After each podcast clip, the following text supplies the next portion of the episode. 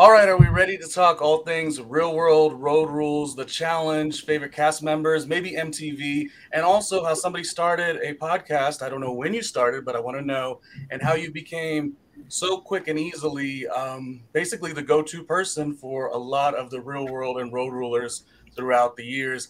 Uh, we have Mike Lewis here today. Mike, how are you doing? And when and where did you start your podcast? Because it seems like from zero to 100.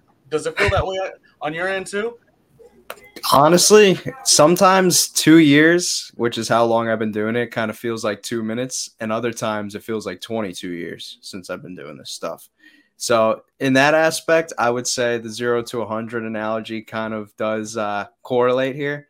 Um, but first off, I just want to thank you for uh, having me on. You know, um, you and I have uh, spoken a, a, bit over the past few months, and you know you've been very supportive of uh, some of my content. So I thought it would be uh, cool to hop on your show. You know, mm-hmm. um, but as far as uh, when I started, I'll take you back a ways. Um, so I want to say about two years ago, towards maybe about a month into COVID, I started this.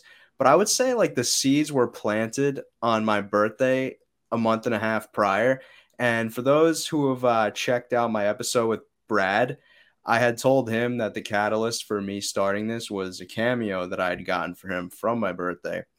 Um, and he gave a lot of pieces of advice in that that kind of uh, lit a fire under me. And growing up, I would say that everybody's like dream and fantasy was like, I want to do YouTube. I want to do YouTube. I want to be a YouTuber. You know, that's just what it mm-hmm. was with like my generation, I guess. Um, so challenge, real world, and like just podcasting in general was never really my like goal or intention as much as it was content creation. So I didn't know what my niche was going to be, but I just knew that I wanted one. So I would say when I started, I was just bouncing all these ideas off the wall of like starting a channel and doing like social experiments and then like occasionally like interviewing people. And then I would say I had a few challenge people on.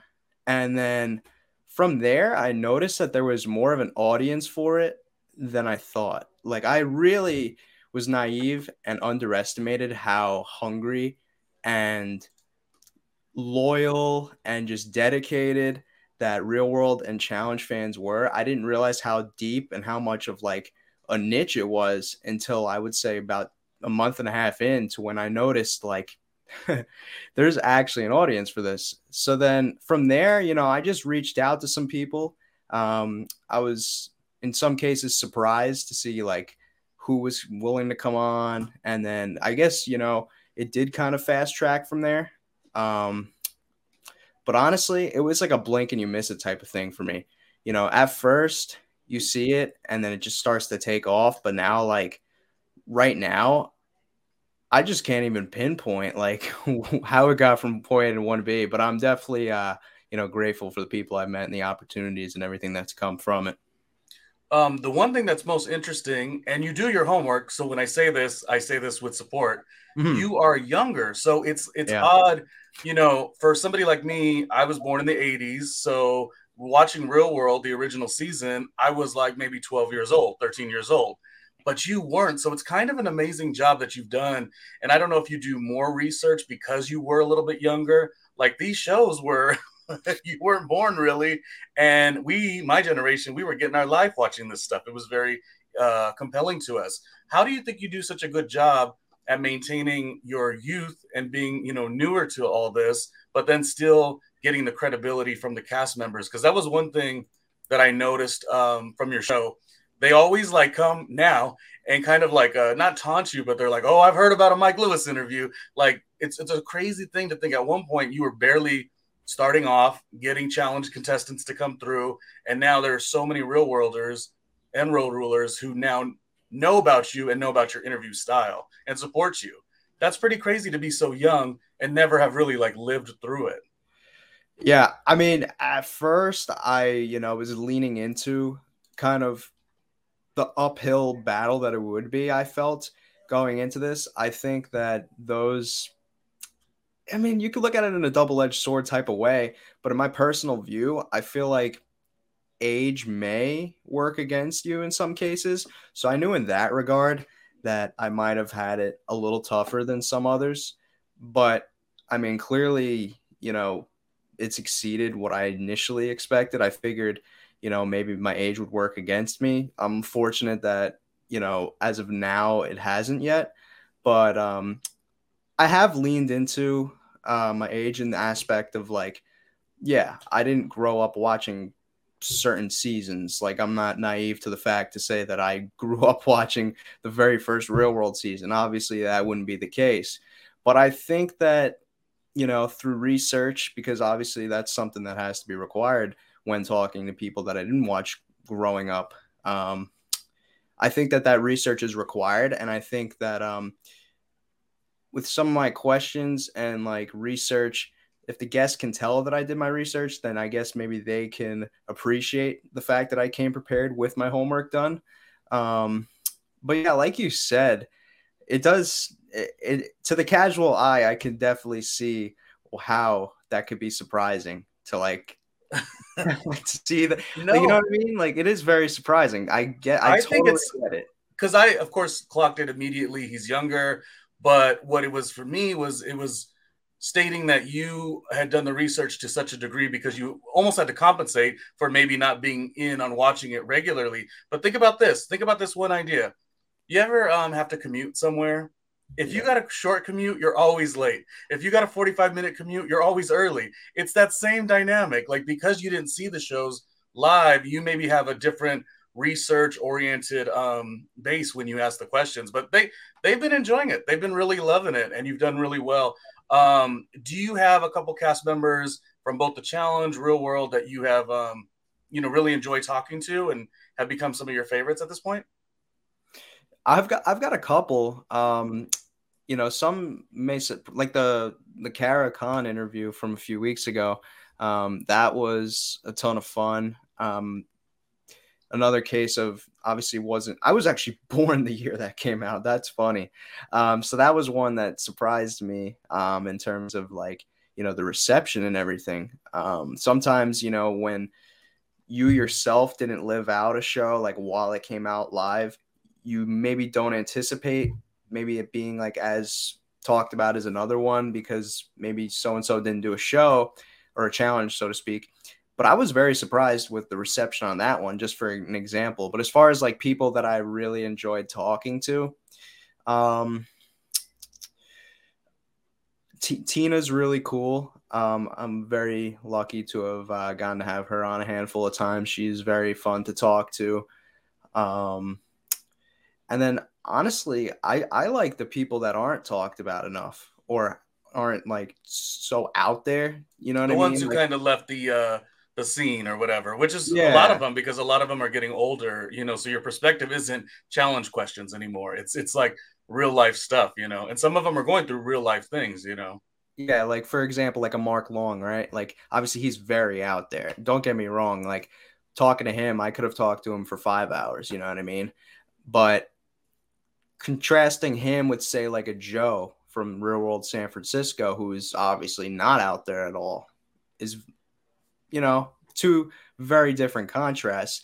But that was something that I think initially piqued my interest at first was talking to the ones that aren't out there first. I think that was kind of where I wanted to go as far as uh, talking to ones that aren't, you know, posting what they're eating for breakfast every morning or yeah, like, you know well, what I mean? to discover the story. Yeah.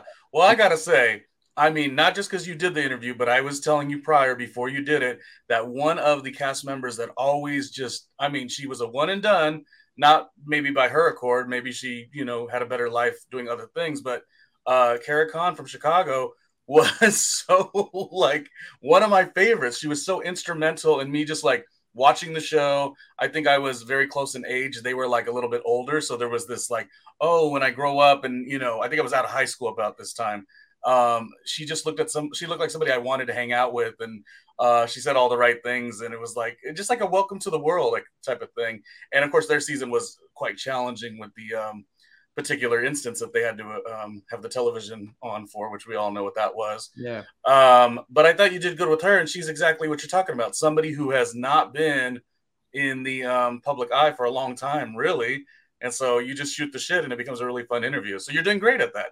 Yeah, it's Did fun to talk. Oh no, sorry. No, go ahead. It's fun to talk to what? It's fun to talk to like the normal, like just people. You know what I mean? And I guess like that's weird to say like normal people, but you get what I mean. Like just yeah. someone that's not in the current scheme of what's going on. Like so, you're essentially just talking to, in a sense, a stranger at that point that happened yeah. to uh, go and do something cool at something and at some point in their life. You know what I mean?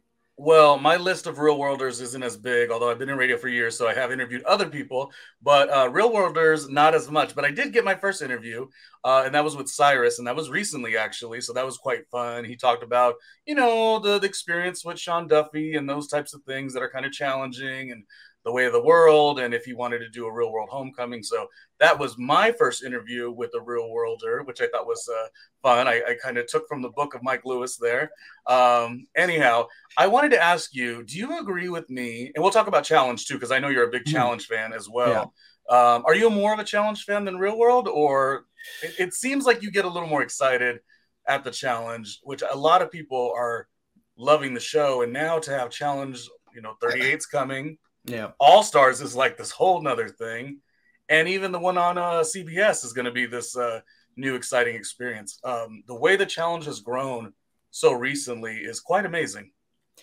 I will say that as far as like going back and watching, like, let's just say going back and watching like Cutthroat, for example, is a much more smooth watching process for me than say going back and watching like real world Key West if that makes sense.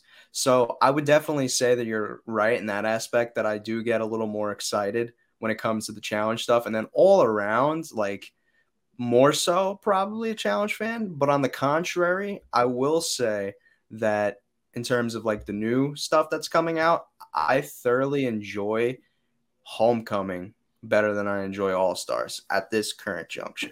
I've had a much better enjoyment with the real world New Orleans homecoming um, than I've had All Stars. And that's not to say All Stars is like bad, but I'm just saying like I'm just thoroughly impressed with the product that's been put out as far as the homecomings go. So I would say spin-offs, homecoming, but the old stuff, challenge. Um, you and everybody uh, on homecoming, New Orleans yeah, specifically. It's good. It's just I watched the first good. one. I love New York. Um, I wish Eric Nies would have been more involved, but COVID mm-hmm. or whatnot. Um, I almost wish they could have altered the scheduling, but it is what it is. You would think uh, so for a guy like L- him. Yes, LA Venice I liked. However, I thought it was a bit off balance because I love Tami Roman. You know, watched her on Basketball Wives, and you know, seen all the things she's done in her career, and she's still doing.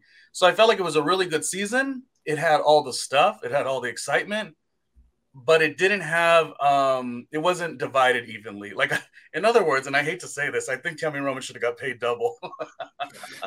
You know it's nothing that's not against the cast it's just she's just so polarizingly more of an entertaining person on the camera and i don't like to watch a show where it's that it's that much from the great tammy but you're not learning anything from john you know? You interviewed john.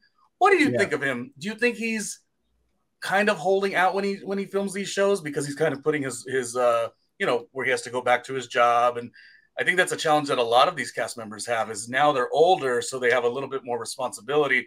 They don't want to really act too wild on on the camera for homecoming, huh? Honestly, I, I'm fortunate enough. John's probably one of the people out of like all this stuff that I've maintained like a pretty nice relationship with, like as far as like you know continued sustained relationships go. Um, so having gotten to know him more, honestly, I really think that there's no holding out, and this is actually the guy that we see. Like, I just genuinely feel like what we see of him on screen is actually who he is. And as crazy as that is to sound, um, and as much of like just a straightforward answer as that is, from the John that I've spoken to, like off the off, you know, recording and everything, like what we saw on screen is exactly who he is. And I don't think it's him holding out for anything. I just think what we see is what we get of him. Yeah. Well, in that case, it is good. In that case, it's good because we only see one type of person on television usually. So if John is completely different and it's an authentic thing, then that's that's great. Even the fact that everyone is aged a little older, mm-hmm. I like that too you don't see anyone outside of 35 years old. That's like a dinosaur usually. So the real world homecoming has sort of opened that up, and I really do do like that. I'll ask you a couple homecoming questions along the way, um, mm. kind of like which cast would you like to do? Uh, would you like to see in a homecoming? But I'm going to tell you, I'm just going to start off a little little messy. I want to do. um, you see, Mike. Uh, me and my brother do the real world. I'm sorry, the Challenge All Stars recap. So we've done season one, two, and now three. Um, and one thing my brother will always notice is that I I always um, have an issue with this particular cast, and so it, it, it led me to tell you that I wanted to say, and I want to get your opinion. This to me was the least, uh, sorry, the most overrated real world cast. Um, pretty much one of the most overrated. You talk, you hear them a lot. I don't think they're that great. And let me show you a photo, and we'll talk. I knew it. um, yeah, I'm referring to what was so hyped up to be such a big season. They were in Austin, especially at a time that Austin was sort of, you know, it's always bubbling up, but at the time it was, you know, this new thing, or not really new, but South by Southwest. It was it was a time. And this cast was supposed to be so great. And I really look at them and I'm like, it's like we're missing something. we're missing some cast member. I don't know. What are your thought, thoughts about Austin? And I guess conversely to that, it's like Nehemiah, um, Wes, and Melinda are current challenge uh, All Star members. Um, and again, that's where my brother teases me and says, "Oh, you happen to never like those cast members." Um, and it turns out I didn't like the season either. Uh, what do you think? Yeah, I have heard that um like when this thing first came out, it had like a Vegas type of aura to it with how like the press handled it. You know, I've heard that like Danny and Melinda, because you know they go they went on those like um the cast used to go on the bar appearances and like all that stuff back then. I heard that like Danny and Melinda were so like almost like a Kanye Beyonce type of or Beyonce Jay Z wow. type of uh, breaking news again. Yes yeah um, type of thing as far as like couples go coming off of that show. Um, and even when i held my march madness they made it to the finals before losing to vegas. So i was you know obviously that speaks volumes. But as far as like my personal opinion on like their cast and like their season i understand both arguments of why it could be overrated and properly rated. I think that it was remembered mostly due in part to the Danny and Melinda stuff and just Danny's story in general. And then Wes and Johanna's obviously challenge, I think, dynamic plays a part mm-hmm. in why that's remembered so heavily, I think. And you notice that with some of the other casts too, like what they go on to do on the challenge ultimately kind of helps their real world season age better than maybe it really was. Like I think Key West is also kind of falling under that category as well. So people sometimes, I think, the lines get blurred between a good real world season and just whose name or face is more recognizable, if that makes sense. Yeah. And that's not to say that like Austin was a bad season, but I do get where you're coming from. Um, as far as like something does feel kind of lacking. but you know, I wouldn't mind the I wouldn't mind the homecoming though, just because yeah, no interview Danny personally. It doesn't. Oh, you you want to interview Danny? I would love to interview Danny. Um, I didn't mean to drag you into the mess, but I was like, if I'm going to do this show, I'm going to keep it blunt and say who I think is the the top tier people. You know, Cara, Chicago, I like. But there was something about Austin, and I feel like your audience specifically knows everything about the challenge and the real world seasons. That I was like, oh, you're a perfect person to talk to and ask the question. I don't know. Anyone else agree with me? I mean, Danny's, Danny's oh. story was like very good, but that was like, I guess, where it ended.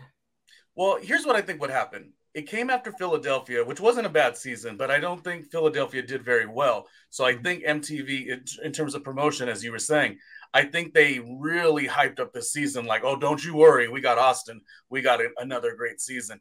I don't know the numbers of Philadelphia. I actually don't have a problem with Philadelphia. I actually auditioned for Philadelphia, made it round one or two or whatever it was. The the round where you write like 25, uh, 25 uh, Q and A's and you have to send in a tape. I made it to that round. So Philly was always in my heart, you know.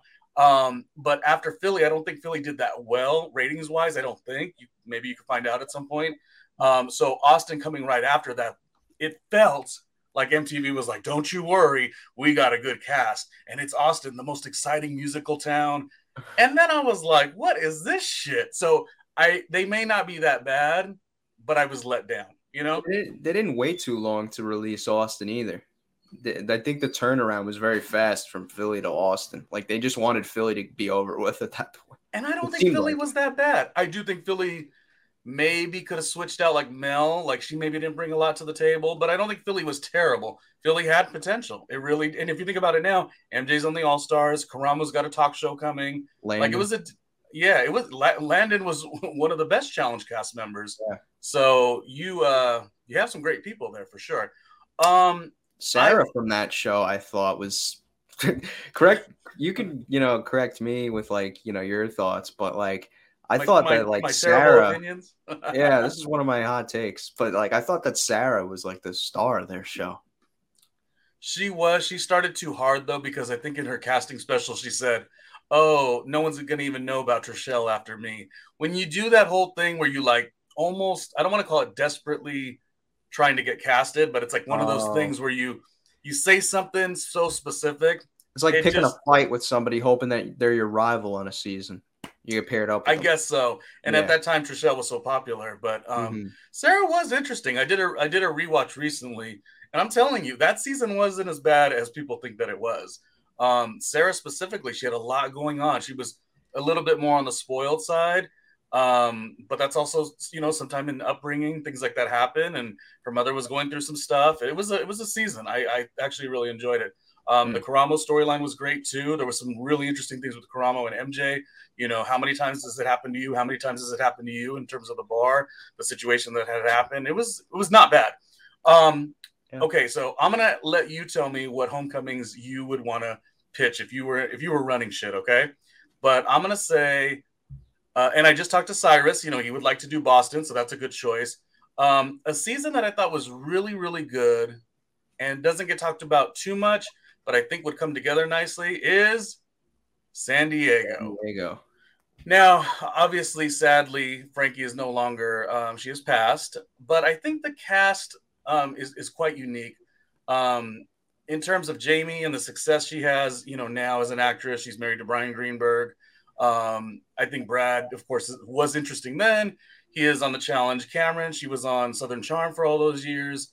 Um, and I don't know too much about the rest of them, but I feel like everyone, you know, was was was great while the season aired. The only question, and you might know more about this, I feel like we're hearing rumblings of Robin not doing so well. Right. Is that something that you've heard? Yeah. Um, that's something I've actually very much so been uh, aware of as without getting like too bogged down on the details, as far as like what I know, I don't think at the current juncture that would be feasible to have her on the show at the current juncture. Now that's not to say like in the future, um, if uh, what's being said gets better, then maybe that could be a possibility in the future. But um, right now, it would be a very uphill battle, I would say in terms of getting that off the ground moving. Then in that case, we don't want to see it because you know everyone taking care of themselves is is number one. Well, okay, then I'll put the question on you. Who is a cast that you would like to see? Obviously, it appeared that there was a three order for the homecoming, which is sort of wrapping up with New Orleans. Mm-hmm. Um, I don't know the plans, you know, uh, uh Paramount and Viacom and everything. Who would you like to see as a cast back together? So I'll throw a couple on the table here, and um, in my personal opinion, I think that this is a season that people look on very fondly, and at the time period, um, from what I've gathered, was very popular, but maybe it's fallen through the cracks due to not being on Paramount, and then their cast being pretty much uh, off the grid in a sense. Oh, is it Miami? It's Miami, and here's the kicker: from talking to you know Flora and Cynthia everybody amongst themselves has talked. They are all seven down for it, but oh, that'd be good. Haven't gotten the call for it, from what it appears. Um, now, in that being said, if you're, I think that that's the most likely route for four. If you want my honest opinion, I think that um, if you were to pick up the phone right now, the producers and send phone calls around to each cast to see which of them answer first, like that they would go, that is most likely the route. Now, in my personal opinion, I don't know this to be fact. So, for anybody watching, do not take what I say literally. This is just an opinion. And I don't know this for a fact. But in my personal opinion, if I'm playing devil's advocate, I think that the reason why Miami hasn't been maybe talked about yet or fully approached about it yet is because MTV might not or Paramount might not feel like their season is marketable enough because when you look at the other shows you're very easily able to pinpoint like there you go that's going to be the person we're putting on our billboard mm. this is mm. going to be who we're like you've got Tami for LA and Beth even um, yeah. and a lot of controversy there that's carried over onto challenges and stuff and then you've got Eric Nies on New York you know, Heather B is very much in the limelight still. And then on this recent season, I mean, Julie went on to do how many challenges? Melissa is very marketable. Danny was very popular coming off mm-hmm. that show. You had tons of, you know, what people would call like, you know, pillars. And that's not to say that I don't feel like there's pillars on Miami because I think, and I love Cynthia. She's one of my favorite people I've talked to. I think Dan's a very good cast member. Flora's entertaining.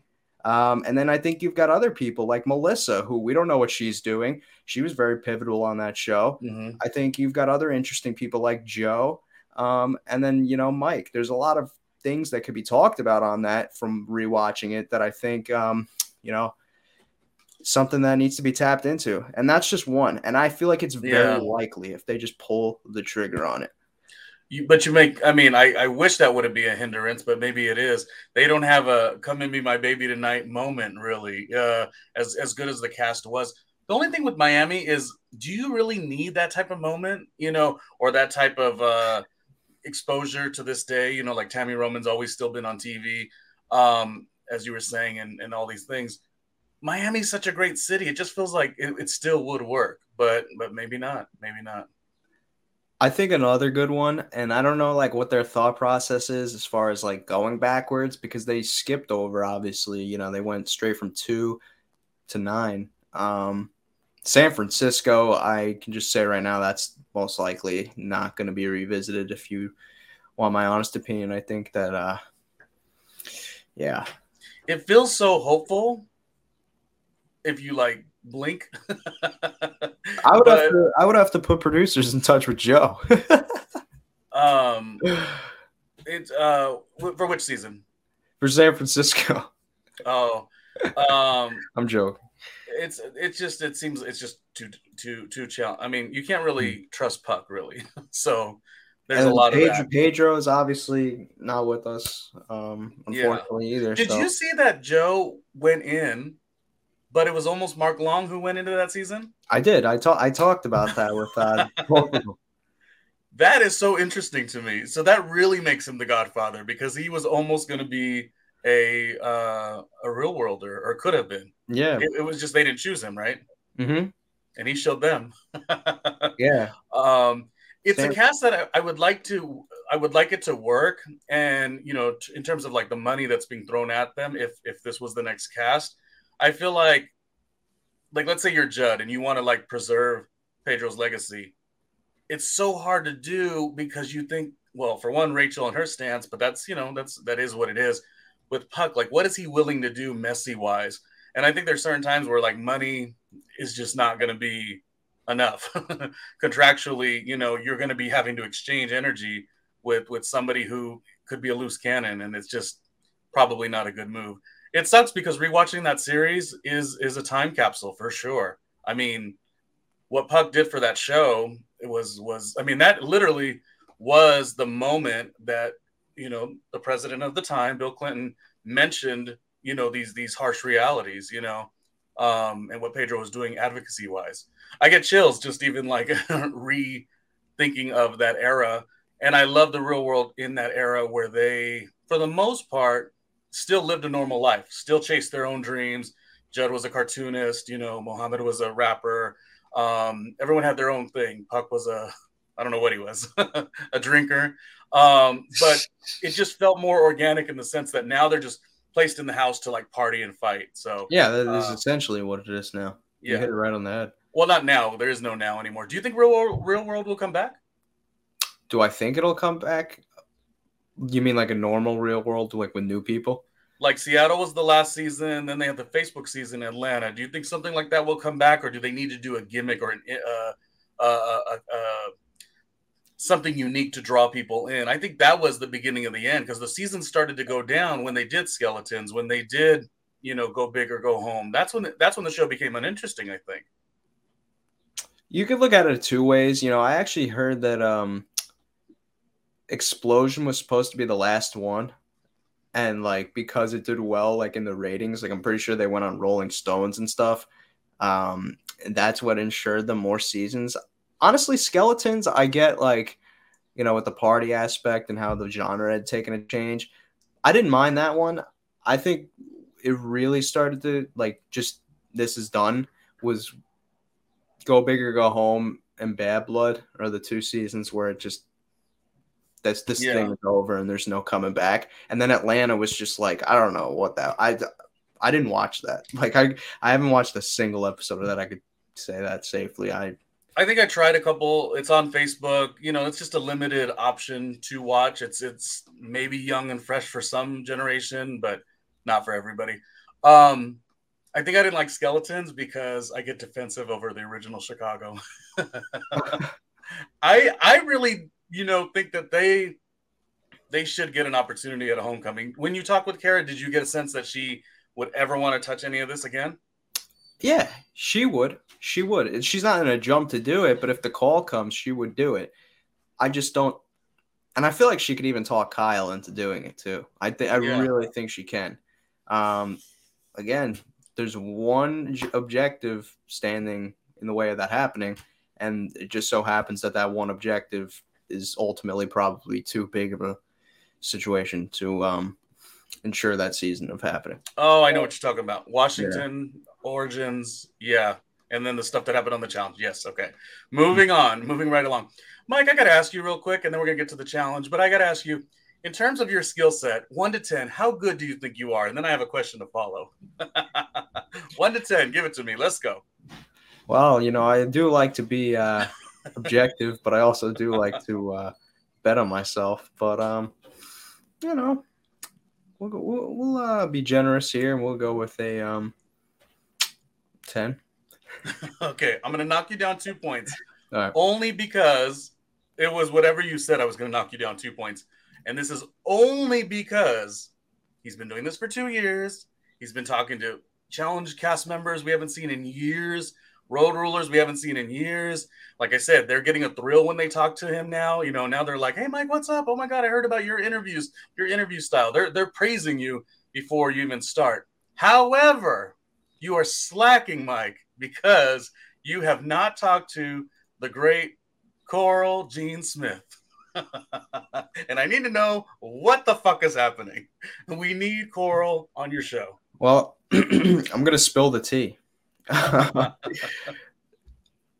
Coral and I I've had a couple run ins.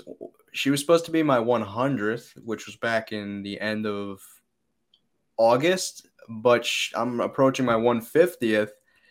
And two weeks ago, we were scheduled. We were scheduled. The whole thing, you know, we had a 15 minute phone call two days before it was supposed to happen. We spoke hours before. Um, and then I don't know. I still haven't heard back from her. She just didn't didn't show up to her uh, scheduled time. So I don't know. I, but I, what I can confirm for those listening, if you're wondering, like if you know she'll do an all star show, from speaking to her, that sounds like the ship has sailed. She told me that she turned down because they just don't pay enough. That's mm. flat out. That's why she said she hasn't agreed to come on. Now I can't divulge what was what the amount was, but because you know that's uh, personal stuff. But that is uh, the roots of uh, why we have yet to see her on um, an All Star show, and then why we haven't seen her on my show. Um, well, then I've got to chew out Bunim Murray. or whoever and knock some notches off their belt too, because you pay Coral what Coral wants. She's so instrumental of that era, and for her uh not to be seen on the challenge. Again if it's a physical thing you know and she doesn't want to do it i think Cara as much as i like Cara Kahn um she's like yeah i'm not physical. I don't want to do the challenge. But, coral, but coral coral, coral, coral was and coral did say famously i don't fight i beat bitches up. I mean i need coral back on the show. This is what i need to happen. Coral's just in a uh, she's in a little bit of a different space. You know, from talking to her, she still said that she's still Coral, but it's taken on a little bit of a, a different type of coral these days. You know, she's a mom now. She's working as a doula, so now she's helping other moms with their moms oh, and nice. delivering birth. So, you know, she's got a lot of uh, she got a lot on her hands. Um, and you know, I guess I just wish in this streaming platform um, generation where it sounds like all the networks are just you know thriving for new shows. It makes me think somebody that monumental, fine, don't put her in a challenge because maybe that's a toxic environment. Fine, maybe not even a homecoming because you don't want to be the same coral, you know, and sometimes reality TV keeps you locked into that same personality, unfortunately. But I find it hard to believe, and this is not a knock on him whatsoever. You know, when you look at that season, uh, back to New York, and you know, Mike has had all the success as the Miz, and I'm not taking anything away from him, but there's a part of my heart that hurts a little that Coral isn't like, you know, making that money. And I, I was looking at the Bunim/Murray website the other day, and I was like, oh, okay, they're producing Mike's show, his his reality show with his wife. I mean, somebody at Bunim/Murray, make the call. Give us a show about doulas in San Francisco or wherever Coral's at. She just she the thing is I can see her trepidation possibly for not doing reality if you get locked into one one edit, you know. Give her something else. Let's let her grow. She was compelling even when she was um sure her her stern moments were, were fun to watch, but she was compelling when she was sweet. She was compelling when she was warm. She was compelling when she was vulnerable, nervous. I want to see it all. Um, and I don't think I'm the only person who's raising their voice and sort of frustrated that if you watch that season live like I did, you didn't because you were a baby. but if you watched it live, you could never blink your eyes and say, "Oh yeah, I bet you in 10 years, 15 years, Mike the Miz is going to be a thing and Coral is going to be, you know, not that her life is not fabulous, but we would we, you would think you would see her, you know, years and years ago, uh, continuing on with something. Um, but she's doing something great personal, so maybe maybe that's just the route, you know. So I I, I equally understand. I hear you, but um, you know, I'm I mean, I don't know this for fact, but maybe she just didn't want. Maybe she had the chance to uh, potentially parlay. I'm sure if she kept doing challenges and staying there, like something would have just would have kept going, you know. Mm. But some people, you know, like when you're in such a noisy setting for a while, sometimes people appreciate and enjoy like quietness and just normal after a while. You know what I mean? No, I agree. I agree. Uh, a trepidation I had with my career in radio is that we used to put in the nine hours a week, nine hours a day. Sorry, nine hours of work in a week. It was it was insane. No sleeping, all the craziness. Um, and and I had no problem with that aspect of work ethic. Now that I'm in your generation, so to speak, and the digital people are winning, and the YouTubers and the TikTokers are winning. Some of them are like 19 years old. I have had a hard time competing at that level, not because of my work ethic, but because I don't like to be present all the time. Mm-hmm. Like like our interview, I like to let's get this interview in. We'll talk shit for two hours. we'll have fun. But I also like to cut it off, and I don't like accessibility to me. In order for me to be a good broadcaster and become better and better, I like to cut it off. And so I could totally see that. Like? Why am I going to do real world all again? Homecoming, and then they're going you know the same things will start being drudged uh you know brought back up um so anyways you make a lot of points but this was an appreciation moment for the great coral because i know a lot of people enjoyed her and it's just somewhere's in my heart i'm like why don't we see her doing doing another project but if it's in her if it's in her best interest then then great but, I'm uh, trying, uh, guys. I'm trying. Hopefully, I can. We're, we're counting on you. The closest I ever came, so we'll. Yeah, Third time might be the charm. We're counting on you. She was a star. She always will be a star, no matter how loud and and big personality. Um, we're just interested, personality wise. We're just interested in like you know the new life and the motherhood and all that stuff. So Coral, come talk to somebody, and and and MTV, pay her. yeah, pretty. Much. Um, let's transition into the challenge. Oh, and I have a question for you a little bit later about the real world. Right. Um, so TJ Lavin, um, he is working, working, working. He's doing the show. He's doing the All Stars. He's doing the USA version. Another shady question, but I'm just going to do it.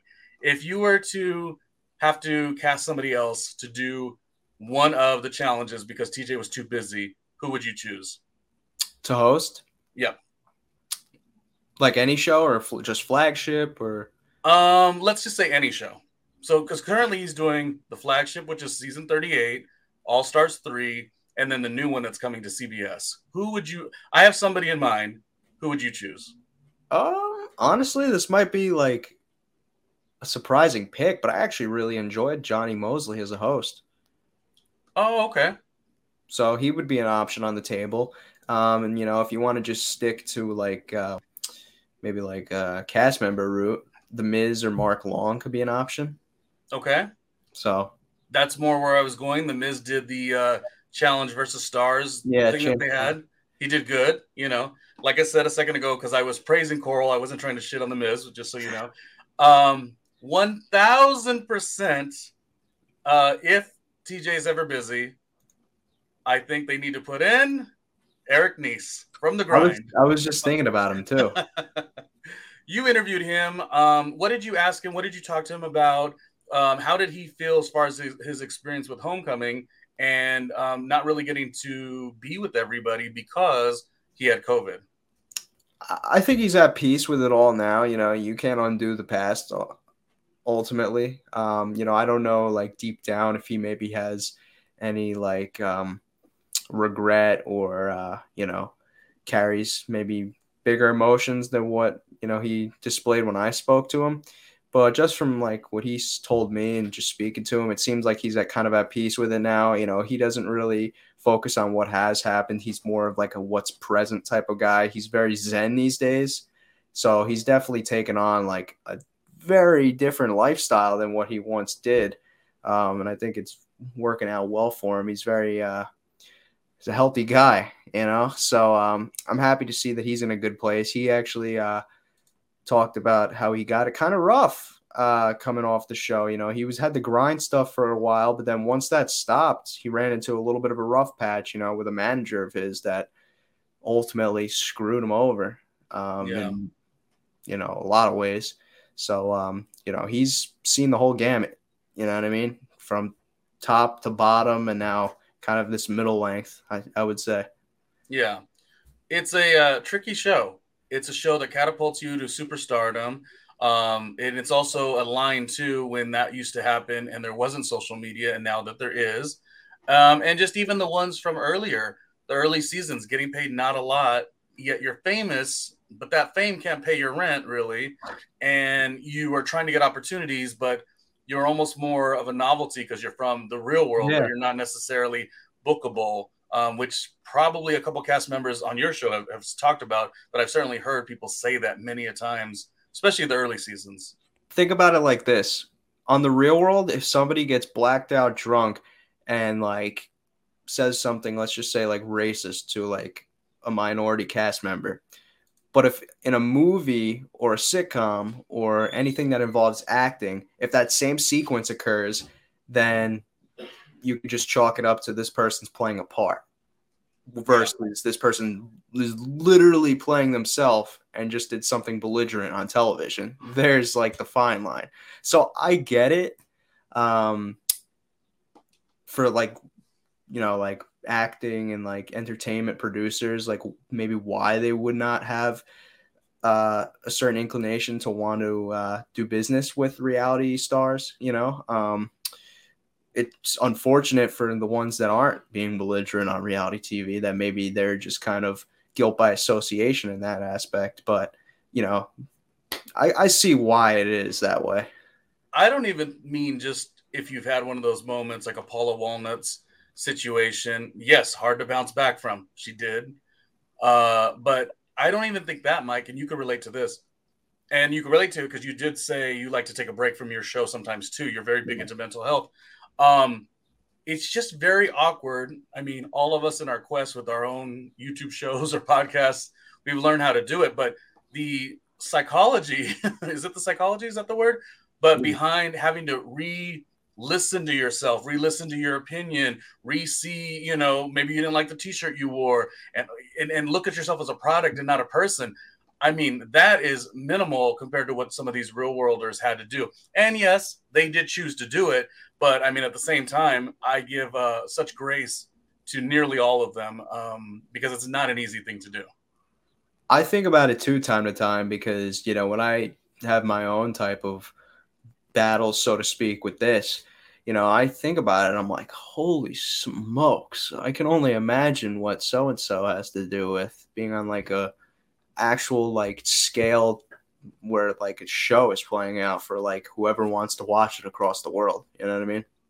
Well, yeah, like when you talked with Cara and she was like, imagine like this Tuesday's coming up or Wednesday or whenever the show is airing and you know what you're about to see, like, you know, and how that could be impacted with, you know, family that's watching, elder relatives, work. Like it's, it, it's enough to make somebody uh, anxious. Again, what they chose to do but there should also be um, a mix and, and, that grace between um, understanding. And again, I think we get that because we do a show. Yeah. And I, like I said, there will be there will be kids, you know, because I'm a little older and I've started working in radio so many years ago that will run circles around me. And I always say, I mean, I'm playing the long game. And what I mean by that is I have to unplug. I just have to. I cannot be accessible 24 7. And I know this is not about me, but I yeah. think that's just an important practice for all of us. And I think you've done it in a healthy way too, where you're like, okay, last episode, taking a little hiatus. People think that that's crazy. People think, you know, got to post five Instagrams a day. And listen, if you're Kim Kardashian and you have it as a business and you have an assistant to post and it's a sponsored ad, I could see it. But if you're not at that level and you're working that quick, there's going to be a burnout. I'm sorry. I'm sorry. I'm sorry. I'm sorry. And I stand by that.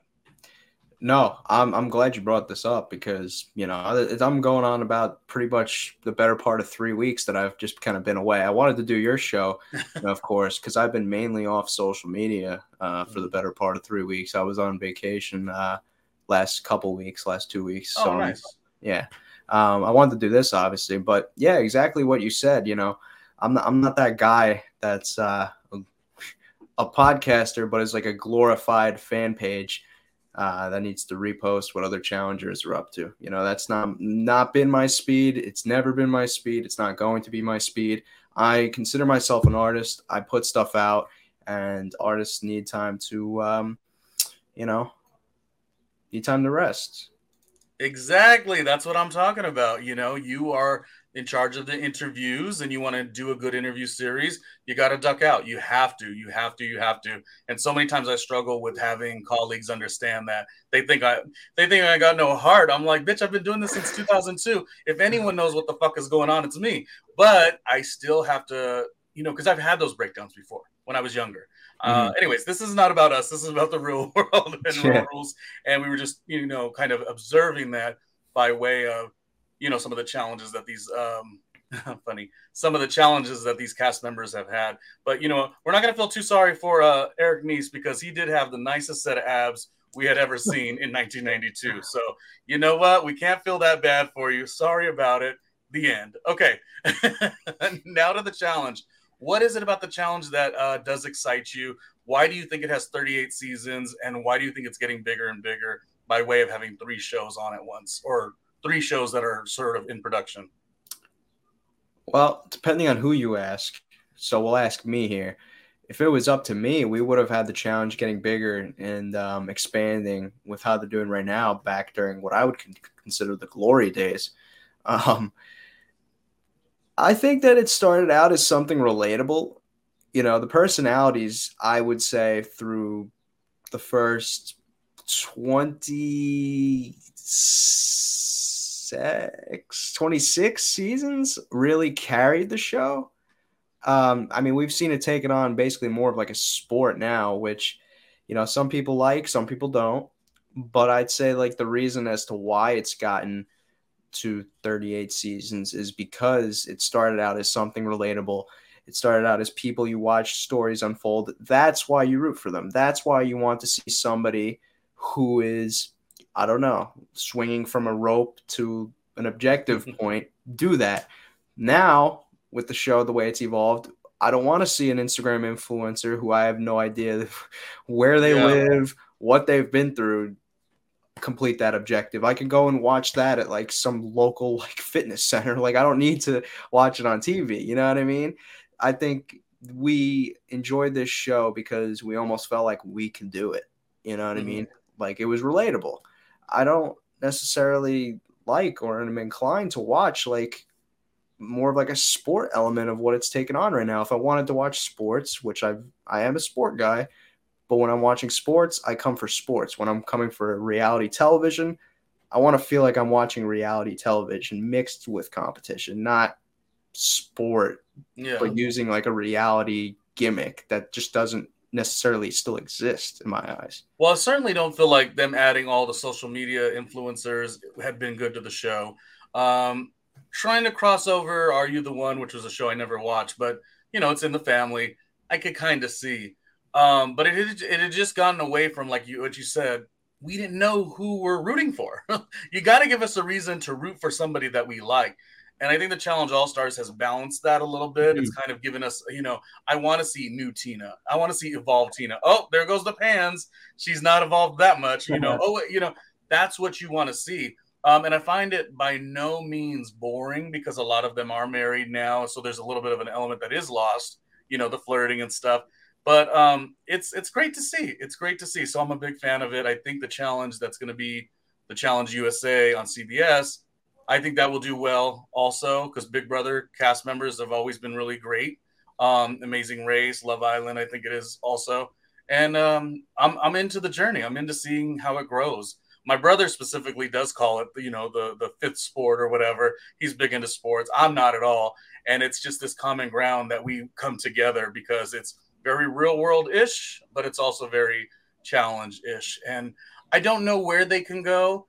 The only places I don't need them to continue to go is when they do those episodes or um, seasons, rather, that it's like a spy or a you know undercover oh, mission. Lord. The level of corniness and the level of wasted money, possibly. I don't know. I'm not you know running shit, but the level of money on these um, special effects that honestly, I'm gonna say it loud, nobody gives a fuck about. um, it's taken away from the cha- it's taken away from the challenge. It's not impressing anybody. Um, so no, because it's not real. That's the thing. Like, like the Johnny the Bananas that was brought up on. It's just not relatable. Like yeah. nobody, like well, nobody really believes that these people are spy agents. You know what I mean? Yeah. Like, Save the money for the explosions, and you find a show for Coral well, yeah, exactly. There's your budget. Figured it out. There you go. Hire Ronnie. Daggone it. I could I could figure this shit out. Um, where do you want to go within your program? Um, you started it. Were you nervous to start it? And um, you know, sort of went, but where where would you like it to go? You know, I'm open to like all uh, avenues that this can go or continue to go to. Um, I don't necessarily have like a set goal in mind as far as like where I want it to go. Um, I know like in my personal life that um, you know I'm still uh, wrapping up school, and I know that I want to be a broadcaster or a commentator, and that is a bridge that I fully intend on uh, getting to. Um, but we'll cross when the time comes. But I guess for the time being, with this, you know, when the time's right, I'll probably make my way back into doing this again. Um, okay. you know, I took the last three weeks off, um, and I'm just focused on uh, being the best Mike Lewis. You know, I don't really, I don't really watch or listen to much noise, so to speak, of like what others are up to. I like to stay in my own lane, stay grounded, um, so that way uh, I can put forth the best me. You know what I mean? I don't like to um, I don't like to like compare myself to others. Yeah. You know I mean? Oh, that's that's a nightmare. Don't do that. Two questions and we can wrap up. Um, you are from New Jersey, but you've got a New York City background. So tell me, do you want to ultimately be living like in the heart of New York City? Um, and the second question is, you aren't following the beat of anyone else's drum, but I do want to know the people around you, the friends, the family. Um, did people believe in your journey with this show from the beginning? Do you come from a family that kind of sees and understands it, or did it need to be tangible? Um, how has that worked out for you? Wow, nobody's ever asked me this before. Good job. I mean, I'm, uh, it's it's it's interesting stuff. Yeah. Yeah. No, uh, I'm I'm glad. Um, your first question was, do I want to live um, in the heart of the city? yeah, yeah. I mean, yeah. No, okay. no. Okay. It, my desired ultimate living nirvana would be Denver, Colorado. Now I realize that for what I'm specifically doing in my life, there's probably not a whole ton of uh, you know, entertainment avenues that there are in the heart of the city out in Denver, Colorado. But that's why I said my ultimate living desire, which means when, you know, maybe I'm retired, maybe I'm settled down, maybe, you know, whatever the case may be, when I am just done, I want to live in Denver, Colorado. Um, New York can be uh can be challenging. I'm like right there. I'm oh, so New Jersey still. You don't love New you don't love New York like I do. Probably. Oh, probably. See, I'm the I'm the Californian who spent about seven years there. Uh, I was in Weehawken, New Jersey for a little. Harlem oh, you know where Secaucus is? I believe so. Yeah, uh, I was there for very little. Harlem for four years, Bushwick, Ridgewood, all all those areas. Um, but for me, it was always heaven. I to me, like that's what's fascinating about your backdrop. I know you're a New Jersey guy, but right, you are a New Jersey guy. That's you. That's where yeah. you grew up. Mm-hmm. But but then when you put a New York City background, I was like, does he also have the fascination of the city like I do? I think some people either have it or they don't. To me, that's my Denver. like I don't have, you know, it's a hard city and it can run you down, but um, what you get out of it to me is so magical. It always brings out the best of me. That's what's weird about it. It's like my perfect yin yang. You know, it could be challenging, but it, it kind of steps me up to like be my best version of myself. So I really like it. But uh, to your Denver comment, you know what's funny though? You can kind of maybe do things independently now in a way that you couldn't before. That's something to think about. You know, when we came up before and there was no social media, you were restricted to the big cities if your dreams were in alignment. But who's to say, you know, this this might just be a preliminary show for you. You might do something different. You might pivot and that could be the next big thing, you know, Joe Rogan, who, and at that point you do it on your own, and there's something very gratifying in that. Um, and I've seen both sides of it. You know, I was always, unfortunately, because there was no uh, other option, I was always a nine days a week worth of work, no sleeping, and I was always for the company. And sadly, those companies, these radio stations would eat me up and spit me out. And now it took me a long time to get to wanting to do digital content on my own but the only benefit that keeps me going a lot of the times is that if I do succeed and when I succeed, I can have any type of life that I choose. For me, it happens to be New York is the greatest, but I'm also from LA and there's some nice places in LA too. so yeah. we'll see. Yeah. No, I, I, the idea of like working for yourself or working on your own time is something that I've kind of fallen in love with you know, I mean, obviously, I like I mentioned, I'm still like doing the school thing. So, um, but as far as like working, like this is what I do. This is what I yeah. do year round, and like ultimately, it's up to me. Like when I want to show up on time, you know, I don't have a boss telling me like come bring me coffee at six in the morning, and I don't have a professor like come. Uh, we got class at nine a.m. When it comes to this, mm-hmm. you know, so I've. uh I very much enjoy being my own boss for better or for worse, you know, because with that, I'm ultimately going to be my harshest critic, and I'm ultimately going to be on myself harder than anybody else would be. You know what I mean? Because I hold myself to a very high standard with what I feel um, should be done or shouldn't be done. So, mm-hmm. Mm-hmm. now to the question about the support. Yeah. Did you come from a gigantic family who loved the arts and were like, go for it? Or was this something you had to go out on a limb and sort of do on your own and bring a tangible bit of success for them to kind of understand it?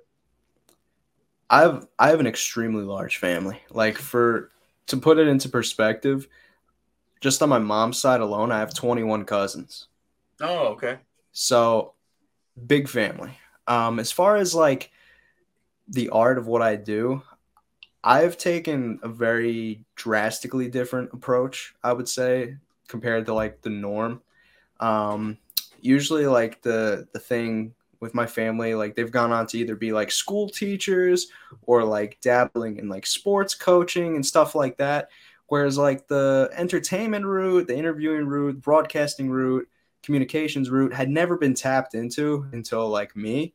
So that was definitely um, you know a navigation system that I had to take on sort of on my own.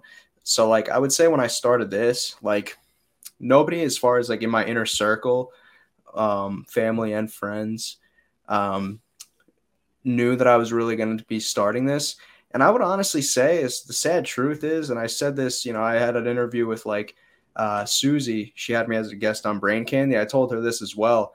The sad reality is, a lot of people out there just aren't going to be happy seeing you happy or succeeding. Mm. And that's why I keep a lot of what I do in the dark until it's finished. You know, like I really just do what I have to do and put it out and then just fade away. Um, you know, because I feel like the more and more you talk to someone about something and say it doesn't happen, then they're glad to see you kind of falter. Yeah. So I would say in the beginning there was um, not a ton of uh, you know support garnering mm. my way, and um, since then, I would say I've at least at the least gained respect to where like it's become clear like you know you may not like know what I'm doing, but you know you respect me to the point where you see what I've done from afar, and you can't help but appreciate um, you know what I've been able to accomplish. I guess that, and they could probably see how happy you are doing it. I mean, that's got to be yeah, something I mean, too. That's what I'm saying. Throw me a bone. You know what I mean? Like I'm. Yeah. I like to uh, stay on the good side of people. You know what I mean?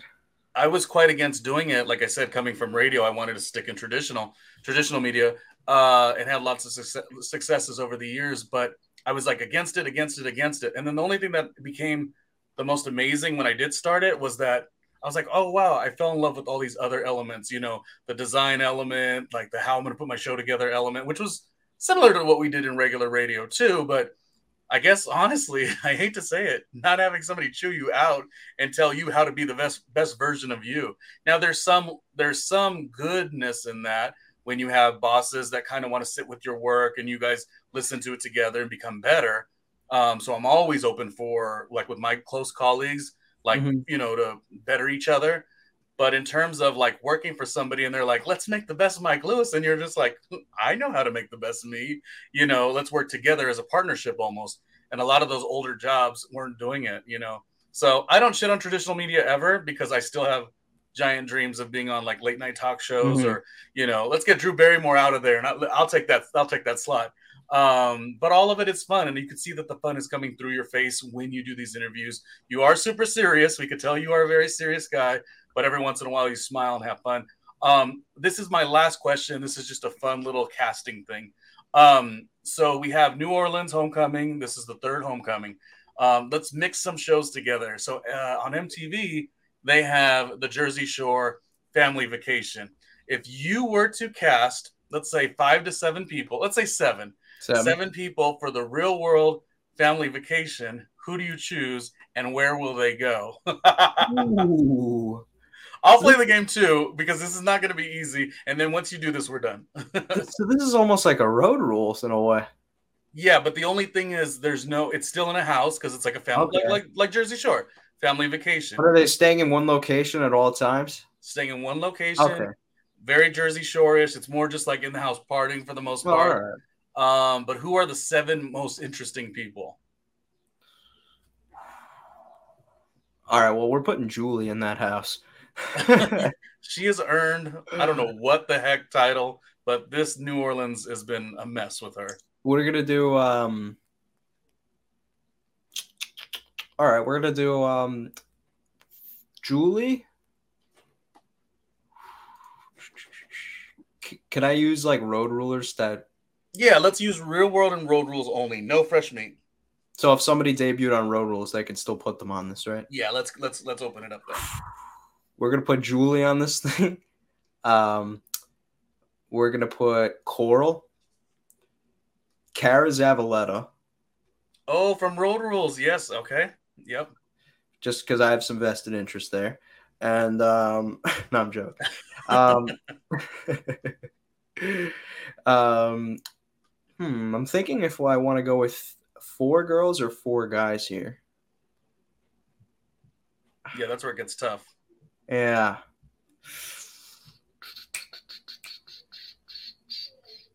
So you have three girls right now. Yeah. All right. I'll I'll uh, I'll I'll figure out three guys before I decide the final one. All right, mm-hmm. So those are the three. So this is our hypothetical real world road rules family family vacation like Jersey Shore. He's got three uh, female cast members so far. This is probably probably. There's David no right Edwards. answer, really. Probably David Edwards. Probably. Oh, recent David, yeah, from uh, Venice. from uh, L.A. Oh wow, okay, yeah, yeah, David. From you remember LA. when he got spit on by Puck at the challenge? Yeah. No, you have me tempted, but I feel like they're both similar character yeah. arcs. So I don't. I'm trying to like, you know, divvy. Yeah, you got to pick the vulnerable. You got to pick the crybaby. Yeah. You got to pick the scholastically smart or athletic. You know, all these things. Casting um, is not easy. I'm gonna put Dunbar in that house. Dunbar from Denver. Sydney. Oh, Sydney, Sydney. Okay, wow. We're gonna put we're gonna put Dunbar in there. Um, so that's a total of five so far. No, four. Yeah, yeah. Dunbar. Um, hmm, this is very challenging. and if you're checking out the program here, you are welcome to drop in the comments who would be your seven people out of real world and road rules as a family vacation. Um, who would you pick in the house? I'm gonna put Shane. Okay. Shane Landrum. That's the one that was on Road Rules. Campus Crawl, yeah. Yeah. We're gonna put Shane there. Um, and this is where we get uh, this is where it gets challenging. you don't have to finish, but it's a fun game to think about, you know. And with the the streaming platforms, you never know what other shows they're going to spin off. I mean, MTV I think has a version of a uh, Angelina competing against other party animals to try to win some competition now. So the streaming is getting out of hand. So I was like, let me make a fun casting game. Um, and by the way, streaming Paramount Plus, if you guys need a show, just hire me. I mean, I will make a fucking show. What the hell? and we're gonna put um we're gonna put uh hmm this is very challenging. it's okay. Um, you don't have to answer that. I just wanted to do that. I would choose um Heather B. Okay. She's coming in. I'd bring in Heather B. I'd bring Cara Kahn. Um, I'll do. I'm gonna do four women and three men. I'm gonna stick with real worlders. So Heather B, Cara Kahn. I'm gonna bring in a rare appearance from Jamie Chung.